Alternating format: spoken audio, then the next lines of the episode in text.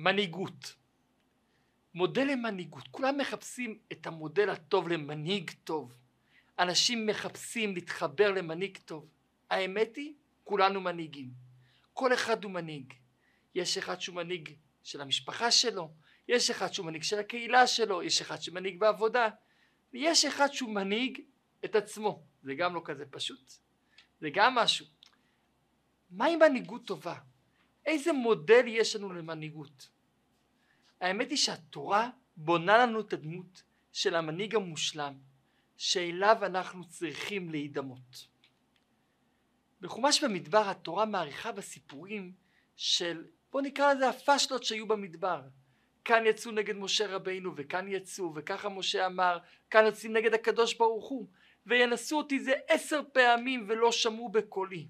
שוב ושוב התורה מספרת פעם על המים, פעם על המרגלים, פעם על קורח, פעם אחרי הסיפור של קורח, למה בכלל קורח מת, שוב ושוב עם ישראל מתלונן והתורה מספרת לנו בדיוק מה קרה.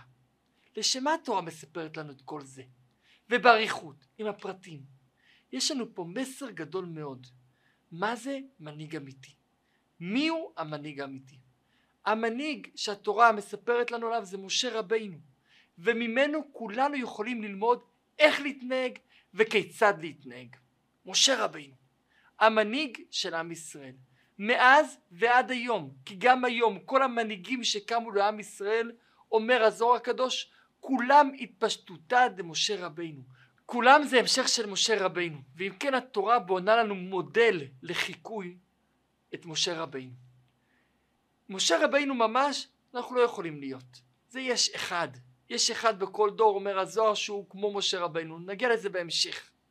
אבל השראה ממשה רבינו, ללמוד ממשה רבינו, זה כל אחד מחויב לעשות. בואו נתחיל מההתחלה. איך הקדוש ברוך הוא בוחר את משה רבינו? המדרש מספר. משה רבינו היה רועה צאן, והקדוש ברוך הוא מחפש את המנהיג שיגאל את עם ישראל. הוא רואה את משה רבינו רואה צאן יתרו, ויום אחד כבש נעלם מהצאן שמשה רבינו ראה. משה רבינו מחפש אותו, הוא מוצא את הכבש והוא רואה שהכבש הזה הלך לשתות מים. משה רבינו מרים את הכבש, חומל עליו, מבקש ממנו סליחה שלא שמתי לב למצוקות שלך שהיית זקוק למים, ומחזיר אותו לצאן. אמר הקדוש ברוך הוא, או, oh, כזה אחד אני רוצה. אחד כזה, שחומל על הצאן, הוא זה שיהיה המנהיג שלנו. הוא זה שיהיה המנהיג של עם ישראל. זה מה שבוחרים מנהיג? אחד שחומל על הצאן? רועה צאן יש הרבה ואני בטוח שיש כאלה שגם כן חומלים על הצאן. כזה אחד אני בוחר למנהיג, לא אחד שהוא תמיד חכם, יודע לדבר יפה, יודע להנהיג, יש לו איזה קול חזק, יש לו כישורי מלחמה. אחד כזה אני בוחר להיות מנהיג? השאלה מתחזקת יותר. בתורה אין לנו הרבה משלים. אפשר לספור על כף יד אחת את כל המשלים שהתורה מביאה. אולי שניים שלושה. אחד מהמשלים האלו זה משה רבינו פונה לקדוש ברוך הוא בפרשת פנחס ואומר משה רבינו לקדוש ברוך הוא ריבונו של עולם עוד מעט אני מת תביא במקומי מנהיג אשר יצא לפניהם ואשר יבוא לפניהם אשר יוציאם ואשר יביאם ולא תהיה עדת ישראל כצאן אשר אין להם רועה משה רבינו אומר לקדוש ברוך הוא ריבונו של עולם תבחר מנהיג מובן אשר יוציאם ואשר יביאם מובן ולא תהיה עדת ישראל כצאן אשר אין להם רועה, צאן ורועה זה משל. בשביל מה משה רבינו מביא משל ועוד לקדוש ברוך הוא? וכי הקדוש ברוך הוא זקוק למשל? מספיק להגיד תביא להם מנהיג, הכל מובן. למה צריך את המשל הזה שלא יהיה כמו צאן בלי רועה? איזה משל אנחנו זקוקים כאן? אלא זה לא משל, זו הגדרת תפקיד. משה רבינו מגדיר את התפקיד מה עם ישראל צריך. ריבונו של עולם, כמו שאותי בחרת מתוך הצאן, ככה עם ישראל צריך. הקדוש ברוך הוא מביא את הכישרונות למנהיג. הקדוש ברוך הוא מביא את היכולות למנהיג. אבל יש דבר אחד שהמנהיג צריך שיהיה לו, אכפתיות. שתהיה לו אכפתיות. היה לנו משפיע בישיבה, הרב משה נפרסטק עליו השלום. הוא היה משפיע בישיבה, משפיע אהוב, והוא היה מספר איזה משל ממדרש. יש איזה עוף אחד ששוכן במערות והוא מאוד שמן ומאוד עצלן. והקדוש ברוך הוא מביא רוח פעם בכמה זמן. והעוף הזה מתחיל להתגלגל עם הרוח, הרוח מסייעת לו ללכת, בעצם מעיפה אותו, עד שהיא מביאה אותו למטה לקרקעית של ההר, ושמה במרגלות ההר זורם נחל. הוא מגיע אל הנחל ושותה מהנחל. הכל הקדוש ברוך הוא עושה. הקדוש ברוך הוא מביא את הרוח, הקדוש ברוך הוא מגלגל אותו, הקדוש ברוך הוא מביא אותו ללמטה, אבל יש דבר אחד שהקדוש ברוך הוא לא עושה, ואת זה הוא מביא לעוף שיעשה, את השתייה עצמה, את השלוק הזה, לשאוב את המים, את זה הקדוש ברוך הוא לא עושה, את זה הוא מביא לעוף שיעשה. אומר הקדוש ברוך הוא, משה רבינו יכול להיות כבד פה וכבד לשון, יכול להיות מגמגם, זה לא בעיה, נסתדר עם כך. משה רבינו, הכל בסדר. יש דבר אחד שצריך שיהיה למנהיג, אכפתיות, שלא יחשוב על עצמו אלא יחשוב על העם שלו. ואת זה הקדוש ברוך הוא רואה במשה רבינו כשהוא ראה את הצאן שהוא לא חשב על עצמו אלא חשב על הצאן. אומר הקדוש ברוך הוא או כזה אחד אני רוצה שיחשוב על הצאן שירים את הצאן אחד שיקח את האנשים הפשוטים ויסתכל עליהם בגובה העיניים וירים אותם שיתייחס לכל אחד ואחד ברמה טובה, ברמה שווה. את זה דווקא אני רוצה. ולכן אומר הקדוש ברוך הוא, משה רבינו, אתה חמדת על הצאן, אתה ראוי להיות המנהיג. משה רבינו אחרי ארבעים שנה שמנהיג את העם במדבר, רואה כמה זה נכון וכמה ככה צריך את המנהיג. אז משה רבינו מבקש מהקדוש ברוך הוא, ריבונו של עולם, גם אחרי שאני מת, תבחר להם מנהיג כמו רועה צאן. שיהיה אכפת לו מהצאן. זה לא משל. משה רבינו לא מביא פה משל לקדוש ברוך הוא, חלילה. משה רבינו מביא פה הגדרת תפקיד. ריבונו של עולם, אני מבקש שיהיה מנהיג, שיהיה כמו רועה צאן, שיהיה אכפת לו מהעם הזה. ואת זה אנחנו רואים אצל משה רבינו, לאורך כל הדרך. בואו נתחיל הפעם דווקא מהסוף. בסוף החומש, בסוף התורה, התורה מספידה את משה רבינו. ולא קם עוד נביא בישראל כמשה, אשר דיברו השם פנים אל פנים לכל האותות והמופתים עד הפסוק האחרון של התורה יד החזקה ואיך התורה מסיימת המילים האחרונות של התורה לעיני כל ישראל ככה מסתיימת התורה מה זה לעיני כל ישראל איזה אקט מנהיגותי משה רבינו עשה מול כל עם ישראל אומר רש"י זה שהוא שבר את הלוחות מול כל עם ישראל זה היה המנהיגות הגדולה של משה רבינו, ובשבח הזה התורה מסיימת. שואל על כך הרבי מלובביץ', זה שבח? זה לכאורה פשטה של עם ישראל. ויש כאלה אומרים שזה אולי גם כן משה רבינו שבר את זה מתוך כעס על עם ישראל. אז איך זה השם? אוקיי, אז אפשר להסביר שמשה רבינו ככה וככה, בסדר. אבל עדיין, זה השבח הגדול על משה רבינו. זה השבח הגדול על עם ישראל השם ישמור שבזה אנחנו מסיימים את כל התורה כולה ואומרים חזק חזק ונתחזק מהדבר הזה מתחזקים מהשבח הזה שמשה רבינו שובר לוחות איזה שבח יש כאן את השיחה הזאת שהרבי אמר אז פעם שאלתי את סבא שלי הרב אליטוב שיהיה בריא איזה שיחה של הרבי אחוי זוכר הוא אמר לי את השיחה הוא אמר לי שתי שיחות שיחה אחת על הגלות שהרבי בכה מאוד בהושענא רבה והשיחה השנייה, השיחה הזאת שגם הרבי בכה מאוד, מאוד מאוד שהוא דיבר על זה, מה זה מנהיג? מה זה מנהיג בישראל? והרבי אמר ככה, יש דבר שיותר יקר למשה רבינו מהתורה? אין דבר. תורה, תורת משה עבדי, זכרו תורת משה עבדי. משה רבינו והתורה זה דבר אחד. התורה זה הדבר הכי יקר שיכול להיות. אבל יש דבר אחד שכן יקר יותר מהתורה. עם ישראל. בראשית ברא אלוקים את השמיים ואת הארץ. מה זה בראשית? בשביל שני ראשית. בשביל התורה ובשביל ישראל ששניהם נקראים ראשית. שואל בתנא דבי אליהו, אליהו הנביא בישיבה שלו, אז מי מהם יותר גדול? ישראל או התורה? שניהם ראשית, שניהם עיקר, מי יותר גדול? בזה רגע שאני רואה דבר אל בני ישראל, דבר אל בני ישראל, וידבר השם אל משה, דבר אל בני ישראל. אני מבין שהתורה נאמרה בשביל ישראל. אם כן מי יותר גדול? עם ישראל כי התורה היא בשביל ישראל. ולכן, אם התורה זה בשביל ישראל, אני מבין שעם ישראל יותר מהתורה. איפה אני מגלה את זה? בסיפור הזה של שבירת הלוחות. משה רבינו יורד מהר סיני אחרי 40 יום ו-40 לילה שהוא לא אוכל ולא שותה ולא יושן ולומד את התורה מפי השם. הוא לומד את כל התורה שבעל פה ואת התורה שבכתב, הוא יורד מההר והוא רואה את עם ישראל בחטא העגל.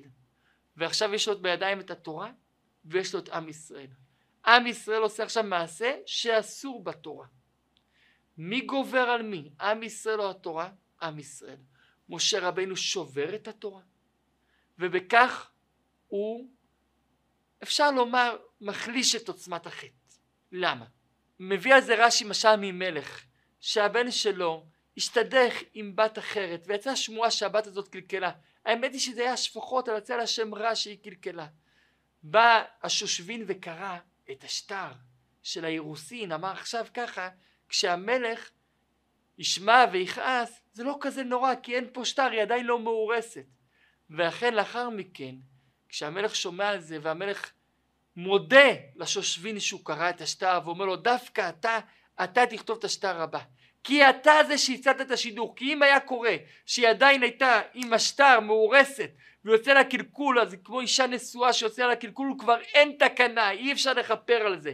אבל כשאין עדיין אירוסין כשעדיין היא לא נחשבת לנשואה וקרה קלקול אז אפשר לתקן את זה ולכן המלך מודה לו.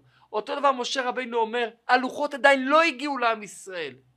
זה משל שהמדרש מביא ורש"י מתמצת את זה בתורה משל נפלא.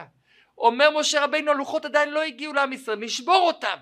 וככה זה יהיה עוצמה של חטא יותר חלשה כי זה לא חטא של אישה נשואה זה חטא של אישה שרק בהליכים להיות.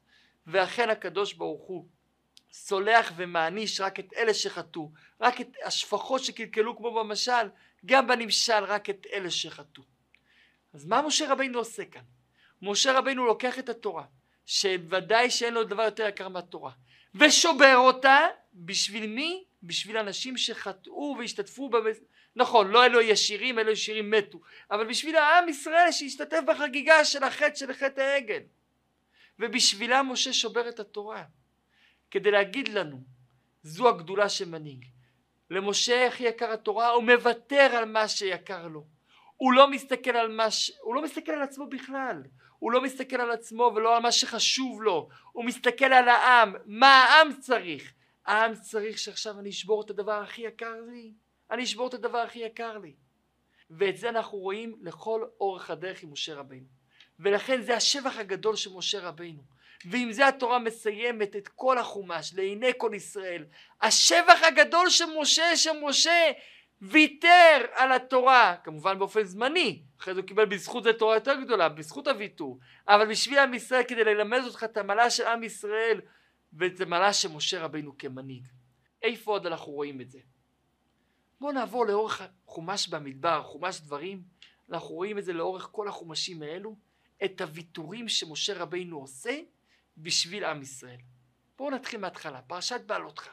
פרשת בעלותך מסופר שעם ישראל עושה קורבן פסח, ויעשו בני ישראל את הפסח במועדו בשנה השנית.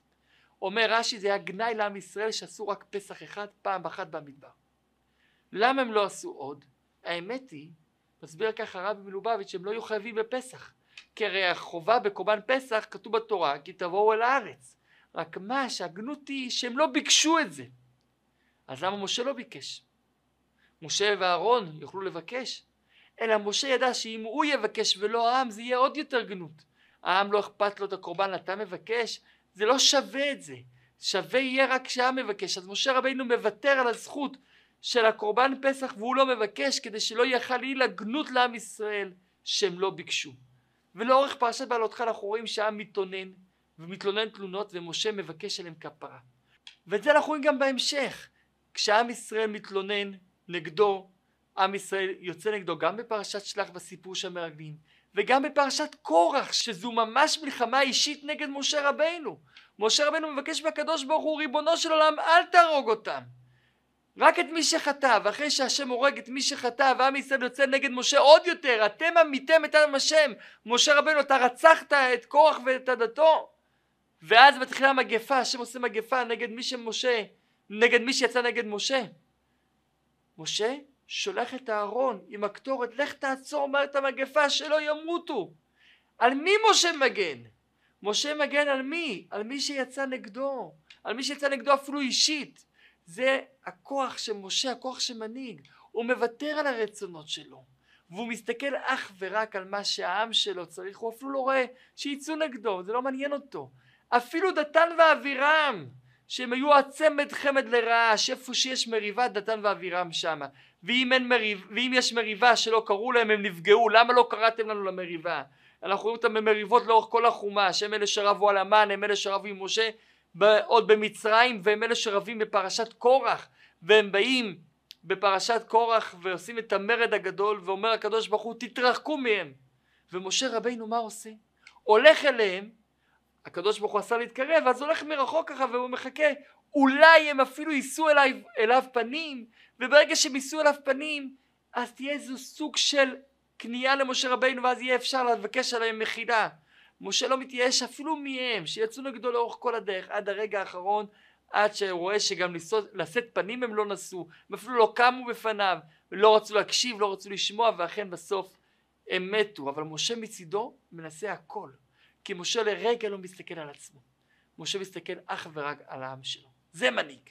ואת זה אנחנו רואים גם בהמשך. אנחנו רואים את זה בפרשת פנחס בבקשה של משה רבינו מהקדוש ברוך הוא. אנחנו רואים את זה גם כן קודם בפרשת חוקת שכתוב שמשה רבינו שולח את השליחים, פעם אחת כתוב ישראל, אומר רש"י משה הוא ישראל וישראל הם משה, ללמד אותך שמשה וישראל זה אותו דבר, כי הנשיא הוא הכל, הנשיא ועם ישראל זה אותו אחד, זה אותו דבר, כי אין כוח לנשיא בלי העם ואין כוח לעם בלי הנשיא שמנהיג אותם, זה דבר אחד. אנחנו רואים את זה גם בפרשת חוקת בסיפור של המים, ידוע הפירוש למה משה רבינו מכה את המים, הרי הקדוש ברוך הוא אמר לדבר אל המים. אז למה משה מכה ובגלל זה הוא לא נכנס לארץ? כי משה ידע שאם הוא ידבר על המים יהיה פה אמנם לימוד לעם ישראל, הנה מדברים צריכים לשמוע, אבל יכול להיות מזה גם קטרוג לעם ישראל, יגידו הנה המים, הסלע, דיברו אליו הוא שמע, אתם מדברים אליכם אתם לא שומעים אז לכן משה רבינו מכה את הסלע ולא מדבר אל הסלע כדי שלא יהיה קיטוג על עם ישראל. הוא יודע שעכשיו הוא לא ייכנס לארץ בגלל זה, אבל אומר העיקר שלא יהיה קטרוג על עם ישראל. ואת זה אנחנו רואים גם כן בפרשת ויתחנן. משה רבנו מתחנן להיכנס לארץ. מתחנן שוב ושוב. אומר הקדוש ברוך הוא למשה, אם תבקש עוד הפעם אני אכניס אותך. אבל זה לא טוב. משל למלך שהיה לו צאן גדול ונתן לרועה צאן לשמור על הצאן והגיעו זאבים וטרפו את כל הצאן. זה לא באשמתו. הוא לא קיבל ציוד להתגונן זה לא באשמתו זה באשמת הזאבים באשמת הצאן לא באשמת הרועה לא הייתה לו שמירה. אבל יש לו פנים להראות את עצמו למלך? אומר הקדוש ברוך הוא למשה משה אתה יצאת ממצרים עם שש מאות אלף רוב דור המדבר לא ייכנס לארץ כי מי שבין עשרים עד גיל שישים נגזר עליו הגזרה בחטא המרגלים שלא ייכנס לארץ. אז אתה הוצאת אותם ממצרים? כן. להכניס אותם לארץ אתה לא מכניס אותם. עם אילו פנים אתה יכול להיכנס איתם לארץ? תישאר איתם במדבר ותגן עליהם במדבר. וזה מצטרף למדרש נוסף שאומר שאם משה רבינו היה נכנס לארץ לא היה אפשר לעולם להחריב את בית המקדש כי את בית המקדש היה בונה משה ומעשה ידי משה נצחיים המה. ולכן משה מוותר ונשאר בחוץ לארץ כדי שיהיה אפשרות להחריב את בית המקדש כי לצערנו אם עם ישראל יעשה חטאים במקום לכלות את זעמו על עצים ואבנים היה השם מכלה השם ישמור בעם עצמו אם משה היה מכניסם לארץ כי יעשה ידי משה נצחים המה ולא היה אפשר להחריב את בית המקדש. לכן עדיף שמשה לא ייכנס לארץ ואז בית המקדש לא יהיה קבוע ואז אם עם ישראל חוטא הקדוש ברוך הוא מכלה את זעמו בעצים ואבנים ולא בעם והעם חי וקיים עד היום. ומשה מוותר. משה נשאר עם עם ישראל במדבר אפילו שעם ישראל חטא. הוא נשאר איתם במדבר כי אפשר להגן גם אחרי המוות כי צדיקים גם במיתתם מגינים כי גם במיתתם קרויים הם חיים והוא קבור עם עם ישראל במדבר והוא לא נכנס לארץ כי הוא מוותר והוא שוב מוותר והוא שוב מוותר הוא מוותר על עצמו בשביל העם אפילו בפטירה הוא יכל להיכנס לארץ אומר לו הקדוש ברוך הוא תבקש עוד פעם אחת להכניס אותך אבל מה יהיה עם העם והוא מוותר בשביל העם זה המודל שמשה רבינו בונה לנו לוותר ולוותר ולוותר בשביל העם. זה מנהיג אמיתי. מי הוא מנהיג? לא מי שלא מוותר. להפך. יש כאלה שחושבים שככל שאדם יותר חזק, יותר חזק, ככה הוא לוקח יותר דברים ופחות מוותר. להפך. מישהו בטוח בעצמו והוא באמת חזק, יודע גם כן לוותר לאחרים. משה רבינו היה עניו מכל האדם וידע לוותר. אנחנו נמצאים עכשיו בתקופה של ההילולה של הרבי ג' בתמוז ואת זה אנחנו רואים מאוד חזק בהנהגה של הרבי. שמעתי מהמשפיע הרב יואל קאן שהיה משפיע שלנו בישיבה עליו השלום נפטר לפני פחות משנה הוא אמר שהוא שמע כמה פעמים בתקופה אחרי שהרבי הרייץ רבי יוסף יצחק הסתלק ובאו החסידים וביקשו מהרבי בוא ת, תכהן כרבי.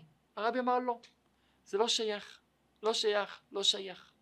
הרבי אמר עזבו אותי אם תבקשו ממני עוד פעם אני אלך לברזיל. תנו לי להמשיך במה שעשיתי קודם אני לא רוצה ובכל זאת הרבי קיבל את ההנהגה אחרי הצרות הרבות. הרבי קיבל את ההנהגה ושינה את העולם היהודי.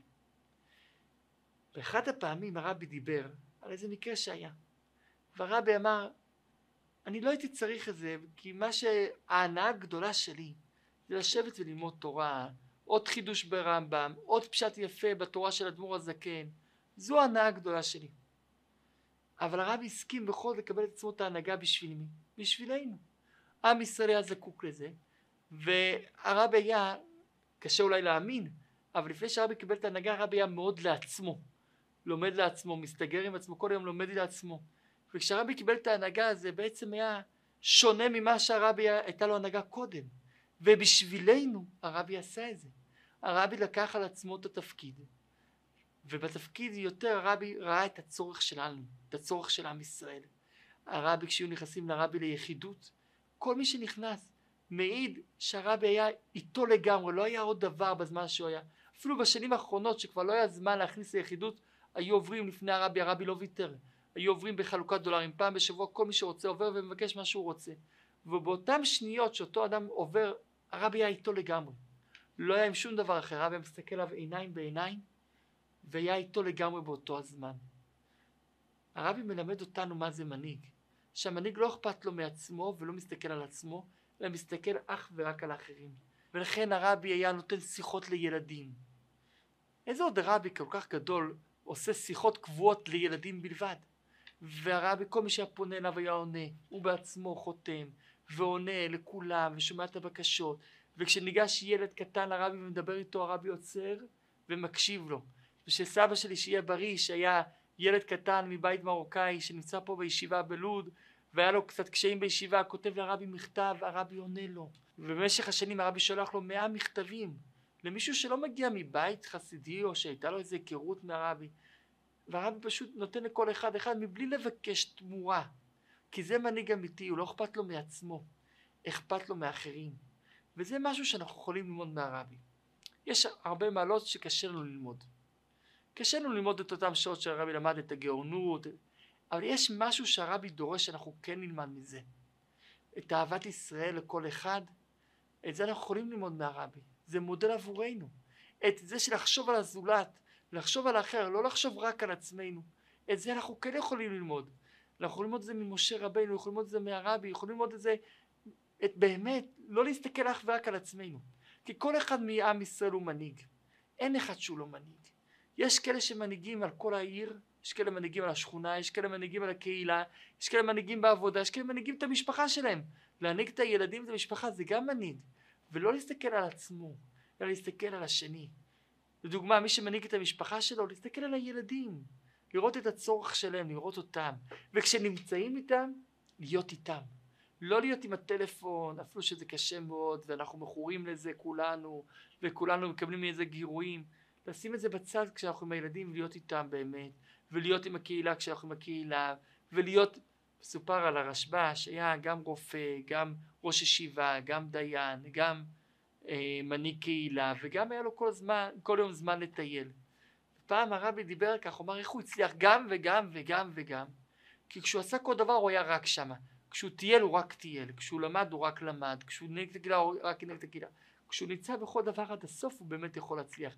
אבל כשאם היה בזמן הטיול היה לומד, ובזמן הלימוד היה חושב על הטיול וכן הלאה, זה לא היה עובד.